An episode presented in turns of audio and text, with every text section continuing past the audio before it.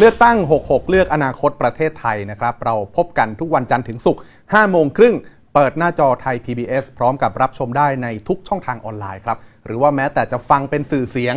ทางไทย PBS podcast com นะครับ หรือว่าแอปพลิเคชันไทย PBS podcast ครับ ค่ะ เราเริ่มต้นรายการวันนี้นะคะ ด้วยภาพการหาเสียงการลงพื้นที่ของนักการเมืองที่อยู่มาสมัยกว่าๆแล้วสองสมัยแล้ว แต่ครับว่าก็มีความพยายามที่จะเข้าถึงคนรุ่นใหม่มากขึ้น ทรงอย่างแบดแซดอย่างบ่อยไหมคะพี่เต้นเพลงนี้ นี่ภาพนี้มันเกิดมาหลายสัปดาห์แล้วนะค่ะตอนแรกที่ตอนแรกที่ผมเห็นนะผมตกใจมากเลยนะ คุณตกใจที่ที่ท่าเต้นหรือคุณตกใจที่การลงพื้นที่ คือเราไม่คิดว่าพลเอกประวิตย พลเอกประวิตยอะค่ะ จะไปทำกิจกรรมในลักษณะที่สวมแจ็คเก็ตลายเสือโคร่ง อ่า คือไปสถานเอ่อดูแลเด็กอันนี้เข้าใจได้ ค่ะ เปิดเพลงเข้าใจได้ ไปเต้นครับ มีหลานมาร้องเพลงอยู่ข้างๆ ภาพที่ไม่ได้เห็นกันบ่อยๆ มันก็ได้เห็นเอาในช่วงนี้แหละช่วงใกล้เลือกตั้งนะครับ ภาพที่หลายคนรู้สึกว่านักการเมืองที่เขาอยู่ในสภาเขาดูเข่งขรึม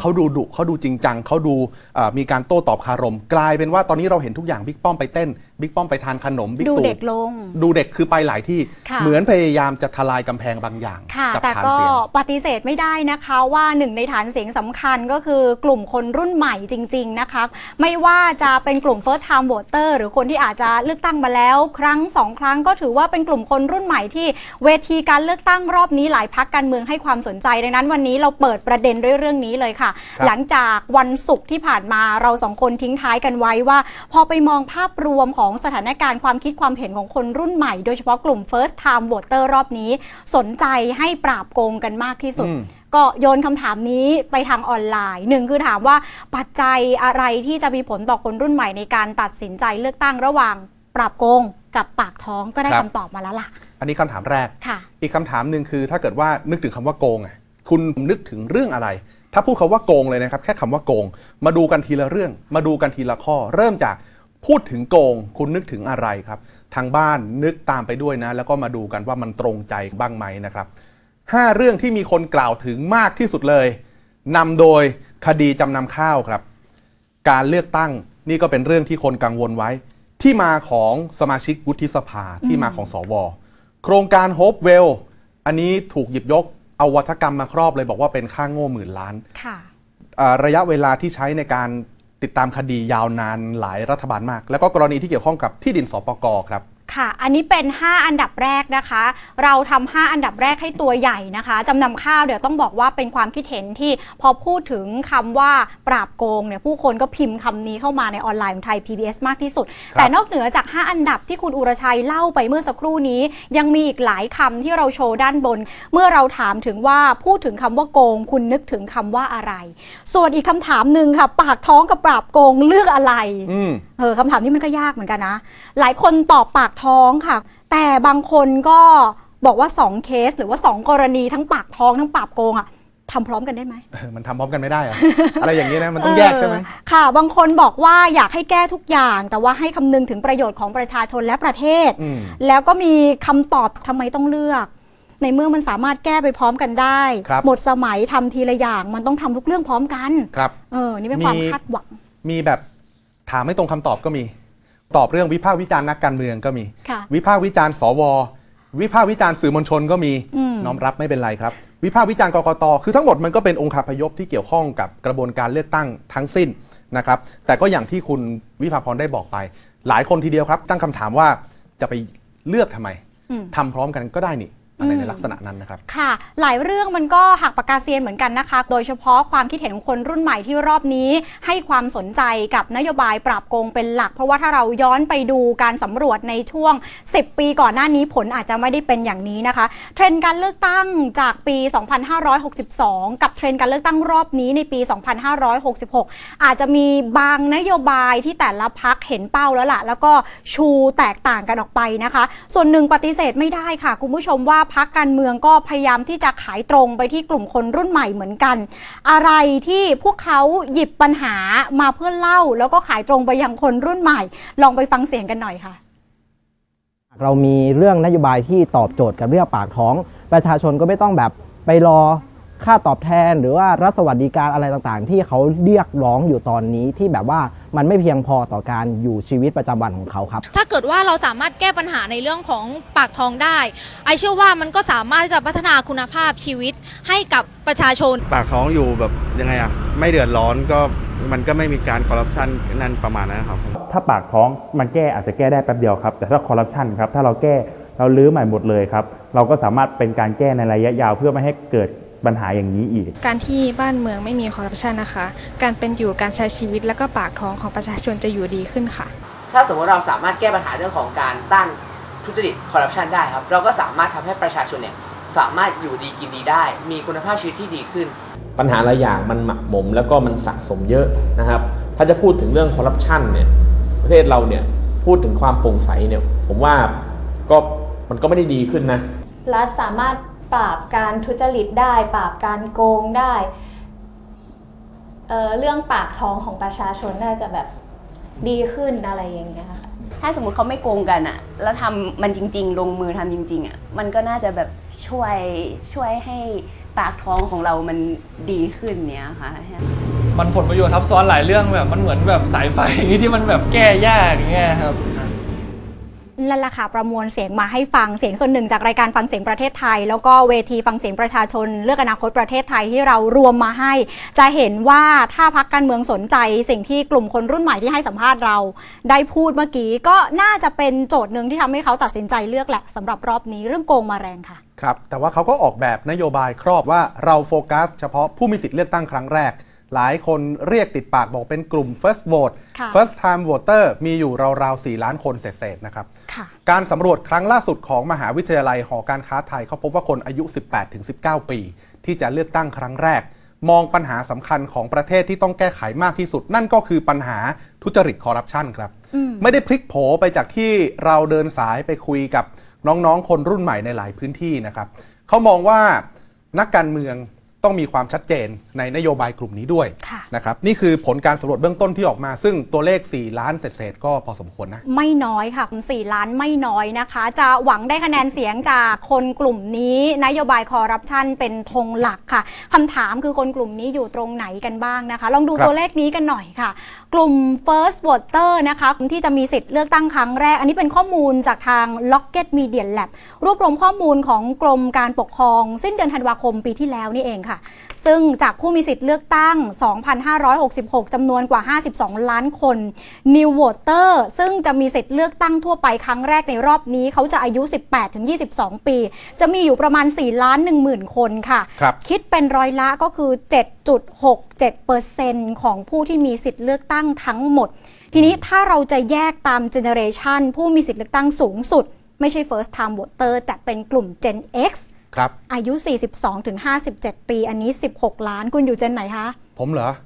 Gen Y Gen Y ลองลงมาจาก Gen X อยู่ครับ ที่ 26ถึง41 ปีใช่ไหมคะ มี 15 ล้านคน จริง ๆ ใกล้เคียงกับ Gen X เลยนะฮะ อืม แล้ว Gen X เนี่ยพอถัด ๆ ไปคือถ้าดูตามตัวเลขนี้เทียบกับอัตราการเกิดกลุ่มผู้สูงวัยก็จะเยอะขึ้นนั่นแหละ กลุ่มคนนะครับ เพียงแต่ว่ากลุ่ม Gen Z นี่คือ Gen C คือกลุ่มคนที่เขามองว่าโอเค เป็นกลุ่มที่เติมเข้ามาเรื่อยๆ แล้วก็จะเป็นเค้กการแบ่งสัดส่วนที่พรรคการเมืองเขาต้องการดึงไว้เหมือนกับว่า ต้องการให้เป็นฐานแฟนคลับในระยะยาวว่ากันอย่างนั้นนะครับ ค่ะ อันนี้ดูตัวเลขกันก่อนนะคะ โฟกัสที่ Gen C นะคะ 6 ล้านกว่าคน ซึ่ง Gen C เนี่ยมีทั้งกลุ่ม first time voter ที่จะเลือกตั้งครั้งแรก แล้วก็บางกลุ่มอาจจะไม่ใช่ครั้งแรกครับแต่ทีนี้คำถามคือกลุ่มนี้เจาะไปที่ first time voter 18ถึง22 ปี เขาอยู่ตรงไหนของประเทศไทย 10 จังหวัดที่มีกลุ่ม first time voter มากที่สุดเนี่ยค่ะ ไล่เลียงมาให้ดูนะคะ แต่ถ้าดูท็อป3 3 อันดับแรกที่มี first time voter สูงที่สุดอยู่ในพื้นที่ 3 จังหวัดชายแดนใต้ ปัตตานี 12%ค่ะยะลามากกว่า 11%นราธิวาสรองลงมาก็อยู่ที่ประมาณ 11%เหมือนกัน นอกนั้นอยู่ที่ตากแม่ฮ่องสอนสตูลกระบี่ สงขลากาญจนบุรีแล้วก็ลบบุรีด้วยค่ะ ครับสามจังหวัดชายแดนภาคใต้เป็นพื้นที่การเมืองที่มีความ เฉพาะเจาะจงนะครับยะลาปัตตานีนราธิวาสพักการเมืองพยายามที่จะแข่งนโยบายกันในพื้นที่นี้ แล้วก็เป็นพื้นที่ที่พักการเมืองยอมรับตรงๆเลยว่า ชื่อชั้นของพักไม่เกี่ยวอยู่ที่ว่าคนเขาเลือกใคร ค่ะ แล้วรอบนี้เนี่ยลุงตู่ก็ไปบ่อยนะคะใช่เดี๋ยวสัปดาห์นี้ก็จะไปอีก 3 จังหวัดครับชายแดนใต้ นี่คือความสำคัญแล้วก็แยกสัดส่วนให้เห็นว่าในกลุ่มคนที่เขาจะไปเลือกตั้งครั้งแรกอะ first vote first time voter เขาไปอยู่ในพื้นที่ไหน ถ้าแบ่งตามสัดส่วนพื้นที่นี้ก็ดูแล้วกันว่าในพื้นที่พักไหนที่เขาครองฐานเสียงอยู่ค่ะพักไหนที่เขาพยายามจะเข้าไปทำเอ่อทำกิจกรรมทางการเมือง บางพักพยายามจับกลุ่มคนรุ่นใหม่มากๆ บอกว่าในเขตเมืองอืมหรือในเมืองที่มีสถานศึกษาเนี่ยได้เปรียบมากเขาก็จะพยายามเน้นตรงนั้นมากเป็นพิเศษนะครับบางพักที่เรารู้สึกว่าภาพไม่ค่อยจะยึดโยงกับคนรุ่นใหม่เลย แต่พอมายุคนี้สมัยนี้ไม่ยึดก็ต้องยึดครับ ก็ต้องออกแบบนโยบายต้องทำอะไรอย่างที่ เอ่อที่ผ่านมาก็ไม่เคยเห็นนะอ่าพอเห็นแล้วก็ตกใจนะครับ ดูรายละเอียดครับ ความคิดเห็นของกลุ่มอายุ 18 ถึง 19 ปีนะครับ จากโพลของมหาวิทยาลัยหอการค้าไทย มีบางประเด็นที่หลายคนบอกว่าเออน่าสนใจ ให้เป็นหยิบยกเป็นประเด็นที่นำไปวิพากษ์วิจารณ์ต่อ กลุ่มคนช่วงอายุ 18 ถึง 19 ปีเขามองแบบนี้ครับ เป็นกลุ่มที่มีความหวังต่อนักการเมืองแก้ปัญหาคอร์รัปชันมากที่สุดถึง 87%นี่เกือบทั้งหมดแล้วนะฮะอืม ก็น่าสนใจนะคะ เพราะว่ารองลงมาเห็นบอกอายุ 40-49 ปีคาดหวังให้แก้ปัญหาคอร์รัปชัน86.5%คือสัดส่วนเปอร์เซ็นต์เนี่ย ต่างกันไม่มาก แต่เราจะเห็นการตื่นตัวเรื่องการพยายามอยากที่จะให้ภาคการเมืองแก้ไขปัญหาคอร์รัปชันกับการสำรวจโพลของมหาวิทยาลัยหอการค้ารอบนี้ แตกต่างจากรอบปีการเลือกตั้งก่อนๆที่ผ่านมาอืมคำถามคือแล้วมีประเด็นเรื่องการทุจริตการโกงการคอร์รัปชันเรื่องอะไรบ้าง ที่คนส่วนใหญ่ให้ความสนใจ ดิฉันเชื่อว่าเรื่องเกี่ยวกับอาหารกลางวัน เกี่ยวกับแวดวงการศึกษาเป็นเรื่องหลัก ๆ ที่คนรุ่นใหม่ก็จับตาอยู่เหมือนกันนะคะมันใกล้เขาอืมนะครับเหมือนกับว่าถ้าเกิดว่าคุณเป็น first time voter ที่เพิ่งเรียนจบสถานศึกษาระดับชั้นมัธยมมา ก็ต้องมีหลายคนที่คุ้นเคยกับการทานข้าวที่โรงเรียน ผมก็เคยนะ สมัยประถมผมก็มีนะทานข้าวที่โรงเรียนจัดให้ แต่คุณไม่เคยกินขนมจีนคลุกน้ำปลาใช่ไหมไม่เคย ไม่เคยนะครับ ไม่ว่าจะโดยตั้งใจหรือไม่ก็ตาม แต่นี่เป็นเคสที่หลายคนบอกว่าโอ้โหมันมันกระทบใจมากโดยเฉพาะเรื่องของการทุจริตคอร์รัปชันนะครับที่เป็นกรณีตัวอย่างนะครับ ปลายปีที่แล้วนะครับศาลอาญาคดีทุจริตและประพฤติมิชอบ เพิ่งจะพิพากษาครับ อดีตผู้อำนวยการโรงเรียนอนุบาลแห่งหนึ่ง ในจังหวัดสุราษฎร์ธานี ในความผิดฐานทุจริตต่อหน้าที่นะครับข้อมูลที่ปรากฏคือกลายเป็นว่าเขาจัดอาหารกลางวันให้กับนักเรียนชั้นอนุบาล เป็นเมนูขนมจีนกับน้ำปลา แล้วก็ไม่มีอาหารอื่นด้วย ซึ่งการกระทำนี้ศาลเขามองว่า คือมันอาจจะตีเป็นตัวเงินไม่สูงอืมเหมือนกับถ้าคุณไปเทียบกับการทุจริตหมื่นล้านค่ะมันเทียบแบบนั้นไม่ได้จำนวนเงินไม่สูง แต่เป็นการเบียดบังผลประโยชน์ จนทำให้เด็กนักเรียนในปกครองไม่ได้รับอาหารที่มันเพียงพอนะครับเป็นการเบียดบังเงินในระยะเวลายาวนาน นี่ก็คือสิ่งที่หลายคนเขามองว่า คุณทำกับเด็ก คุณทำกับเยาวชน คุณทำกับคนรุ่นใหม่แบบนี้ได้อย่างไรก็ตั้งเป็นคำถามนะครับ ค่ะ อีกประเด็นหนึ่งเนี่ยเป็นเรื่องของอาหารกลางวันเหมือนกัน เรื่องในรั้วโรงเรียนเหมือนกันแต่ว่าเป็นกรณีที่ชมรมปฏิบัติการหมาเฝ้าบ้าน ในสังกัดองค์กรต่อต้านคอร์รัปชันประเทศไทยเนี่ยเขาระบุว่ามีการทุจริตเงินอาหารกลางวัน ตัวเลขนี้โผล่มาจากสุราษฎร์ธานีอืมเป็นคำกล่าวอ้างของเขาอะนะคะ บอกว่าโรงเรียนเนี้ยมีตั้งแต่อนุบาลถึงมต้น เงินอุดหนุนอาหารกลางวันอะตกสักประมาณ 1,800 บาท เก็บค่าอาหารจากเด็กมัธยมอีกคนละ 20 บาทต่อวันก็เป็นเงินอีกวันละ 2,000 บาท ส่วนครู 30 คนจ่ายรายเดือนคนละอืม300 ถึงเวลาทำก็ให้เด็กทั้งหมด หมายถึงทำอาหารให้เด็กทั้งหมด ตั้งแต่อนุบาลประถมมัธยม มากินในงบอุดหนุนด้วยครับส่วนที่เก็บเพิ่มจากเด็กมัธยมกับครูก็ยักเอาไว้อ้างว่าจะเอาไว้รับรองแขกเรื่องเนี้ยก็เป็นประเด็นที่ค่อนข้างถูกวิพากษ์วิจารณ์เยอะเลยค่ะอืมตีว่า 1,800 บาทเนี่ยเด็กทั้งโรงเรียนนะต้องมาใช้งบก้อนนี้นะครับนอกจากนั้นวันละ 2,000เขากล่าวหาว่ายักยอก ยังมีอีกเคสหนึ่งครับ ยกเป็นตัวอย่างในกรุงเทพมหานครนี่เองครับ ทางกรุงเทพมหานครเขาเพิ่งจะมีคำสั่งพักราชการนะครับ ผู้อำนวยการโรงเรียน บางชัน เขตคลองสามวาครับ ข้อกล่าวหาก็คือ มีการสนที่กำลังบุกจับ แล้วก็ถูกกล่าวหาว่าเรียกรับเงินจากผู้ชนะประมูลโครงการอาหารกลางวันของโรงเรียน นี่ก็คือสิ่งที่เกิดขึ้นในโรงเรียนค่ะสิ่งที่เกิดขึ้นในสถาบันการศึกษา ซึ่งเป็นสถานที่ที่คนรุ่นใหม่เขาก็ต้องไปใช้ชีวิตอยู่เป็นประจำอืมค่ะ ก็ประมวลจากสิ่งที่เกิดขึ้นในช่วงหลังการเลือกตั้งปี 2562 เราจะเห็นว่าประเด็นการทุจริตคอร์รัปชันหลายเรื่องนะคะ โดยเฉพาะเรื่องในรั้วโรงเรียนเกิดขึ้นเยอะแล้วสังคมให้ความสนใจ มันก็คงจะเกี่ยวเนื่องกับผลโพลที่หอการค้าอืมสำรวจในรอบนี้ว่าคนสนใจเรื่องการโกง ย้อนไปสักปี 2554 เป็นโพจาก a b a c นะคะ a b a c โพลรายงานว่าประชาชนร้อยละ 64.5 ในปี 2554 ยอมรับได้ถ้ารัฐบาลทุจริตคอร์รัปชันแล้วทำให้ประเทศชาติเจริญอืมประชาชนกินดีอยู่ดี ตัวเองได้รับประโยชน์ด้วย อันนี้เป็นเรื่องที่ในช่วงนั้นถ้าจำกันได้ปี 54 มีนักวิชาการหลายท่านออกมาแสดงความวิตกกังวลต่อเรื่องนี้นะคะครับซึ่งแน่นอนละค่ะพอดูเจาะไปที่ตัวเลขเนี่ยคุณอุรชัย คุณจะเห็นตัวเลขว่ากลุ่มเยาวชนอายุต่ำกว่า 20 ปี มีตัวเลขการยอมรับเรื่องนี้ในอัตราสูงเลยนะคะ สูงมาก 70%เลยนะฮะ 2,554 ทั้งหมดทั้งมวลแล้วเฉลี่ยออกมาใน 64.5%ยอมรับได้คำถามก็ง่ายๆ เป็นวัฒกรรมคือ โกงก็ได้ขอแค่พัฒนาดี โกงก็ได้ขอแค่บริหารเก่ง ในสมัยนั้น แต่มากกว่านั้นคือถัดมาอีก 2 ปีในปี 2556 นะคะเอครัแลบโพสำรวจอีกรอบหนึ่ง ต้องบอกว่าการยอมรับเรื่องการโกงว่าโกงก็ได้แต่ประเทศชาติดีประชาชนกินดีอยู่ดี ตัวเลขไม่ได้ต่างจากปี 54 มากเลยค่ะอืมแต่ที่น่าสังเกตคือในปีเดียวกันคือปี 2556 มีการเปิดโพลของปปช ระบุว่าเด็กไทยรับเรื่องโกงไม่ได้ แถมยังเสนอให้ใช้ยาแรงประหารชีวิต 7 ชั่วโคตรเลยนะคะ ต้องบอกว่าปี 56 มีโพลสองโพลที่สวนทางกันอยู่เรื่องการยอมรับการโกงครับอ่าเนี่ยค่ะ มันน่าสนใจตรงนี้คำถามคือแล้ววันนี้ล่ะ เราดูแล้วปี 54 ปี 56 แล้วโพลล่าสุดของหอการค้า แล้ววันนี้ล่ะคะปัจจุบันทันด่วนที่เราคุยกันในนาทีนี้ คนรุ่นใหม่ในแต่ละพื้นที่อืมเขาให้ความสนใจเรื่องอะไรกันบ้าง เราออนไลน์กันเลยค่ะครับพูดคุยกับนักข่าวพลเมืองจากพื้นที่อีสานนะคะ น้องเกยวิเศษกองคำนักข่าวพลเมืองมหาวิทยาลัยมหาสารคาม คนแรกก่อนจากพื้นที่ภาคอีสานนะคะ อีกคนนึงค่ะ เป็นนักข่าวพลเมืองจากพื้นที่ภาคใต้นะคะ คุณมาลูฟ เจ๊บือราเฮงนะคะ เป็นประธานมูลนิธิดิจิทัล เพื่อสันติภาพ ซึ่งทำงานกับเด็กและคนรุ่นใหม่ในพื้นที่ 3 จังหวัดชายแดนใต้สวัสดีทั้งสองท่านนะคะ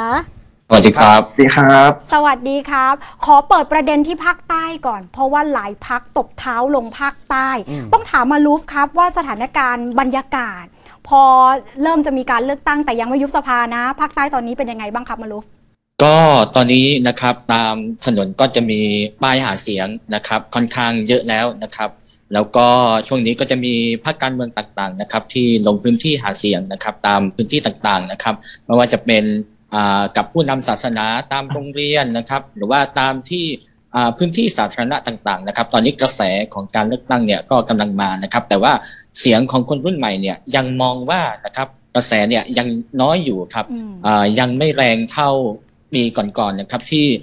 ถ้าสมมติว่าเราจินตนาการของการเลือกตั้งครั้งที่แล้วเนี่ยเราสังเกตเห็นว่านะครับ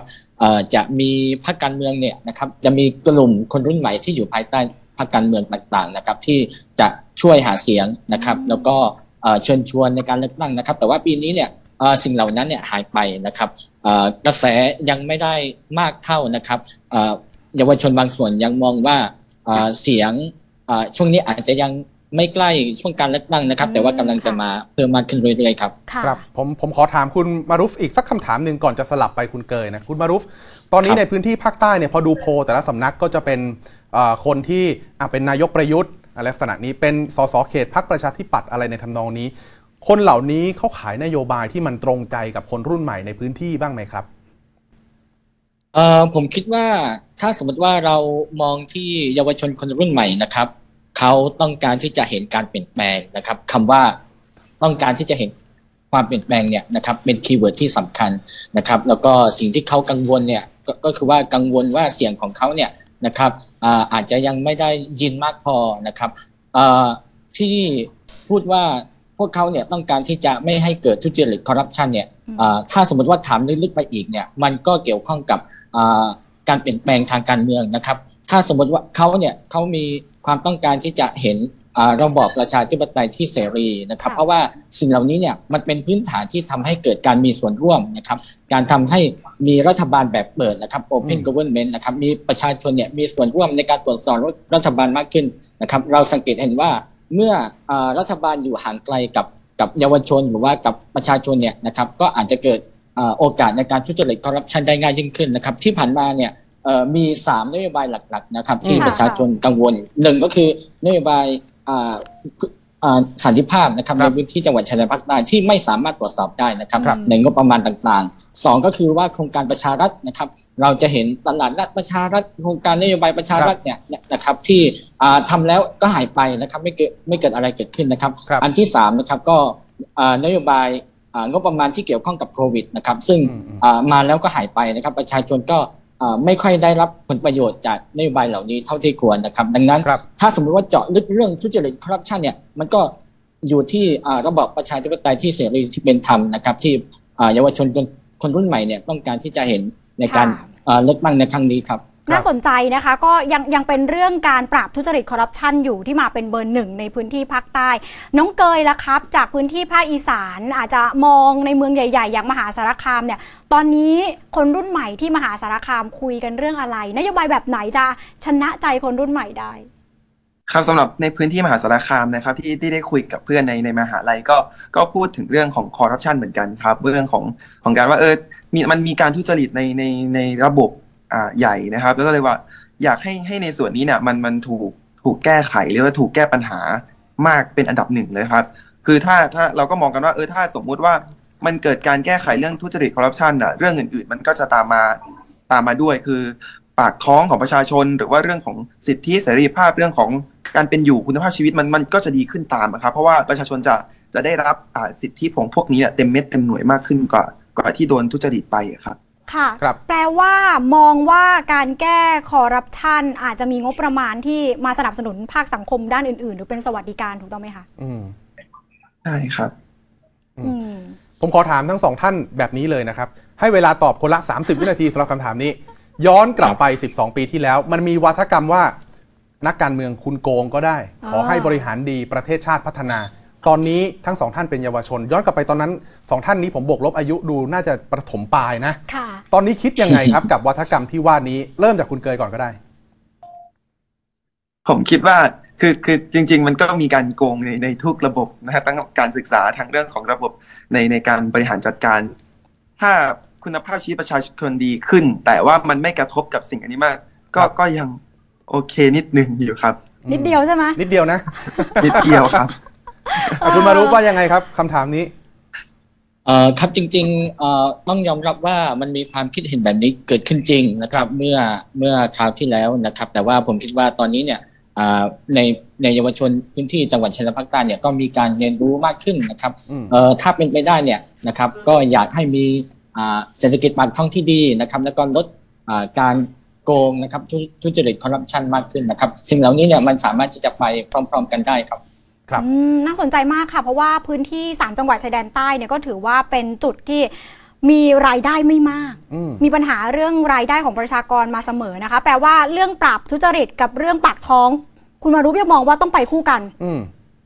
ครับอืมอ่าโอเคค่ะ วันนี้ขอบคุณทั้งสองท่านนะคะ คุณมารุฟนะคะ จากพื้นที่ภาคใต้นะคะ แล้วก็น้องเกยนะคะ ตัวแทนจากมหาสารคาม ซึ่งก็เรามองภาพใหญ่ ๆ ในพื้นที่ภาคอีสานด้วยนะคะ ขอบคุณทั้งสองท่านค่ะ ขอบคุณครับ ขอบคุณครับ ขอบคุณค่ะ เดี๋ยวเราจะได้เข้าสายแล้วก็ให้นักการเมืองในแต่ละพื้นที่ขออภัยค่ะ ให้นักข่าวพลเมืองในแต่ละครับพื้นที่ได้วิเคราะห์กันว่า ในแต่ละประเด็นที่เราชวนคุยกันในพื้นที่เขาคุยอะไรกันบ้างนะคะ คงจะได้คุยกันบ่อยๆเรื่องนี้ คุยกันแบบตรงๆเลยกับผู้ที่ถืออำนาจ ผู้ที่จะเลือกผู้แทนเข้าไปทำงานแทนคุณในสภานะครับ ถ้าวัดกันเฉพาะผู้มีสิทธิ์เลือกตั้งนะครับ ในกลุ่มของคนรุ่นใหม่ช่วงวัยสัก 18ถึง26 ปี จำนวนในยประมาณ7ล้าน6แสนคนค่ะเฉพาะ first vote ประมาณ4ล้าน4แสนคน ตัวเลขนี้อย่างที่เราได้ชวนคุยไปครับ มันก็ไม่ได้เยอะที่สุดหรอกนะครับ เพียงแต่ว่าถ้าเทียบกับกลุ่มวัยอื่น ที่เขามีสิทธิ์เลือกตั้งก็อาจจะดูน้อยกว่า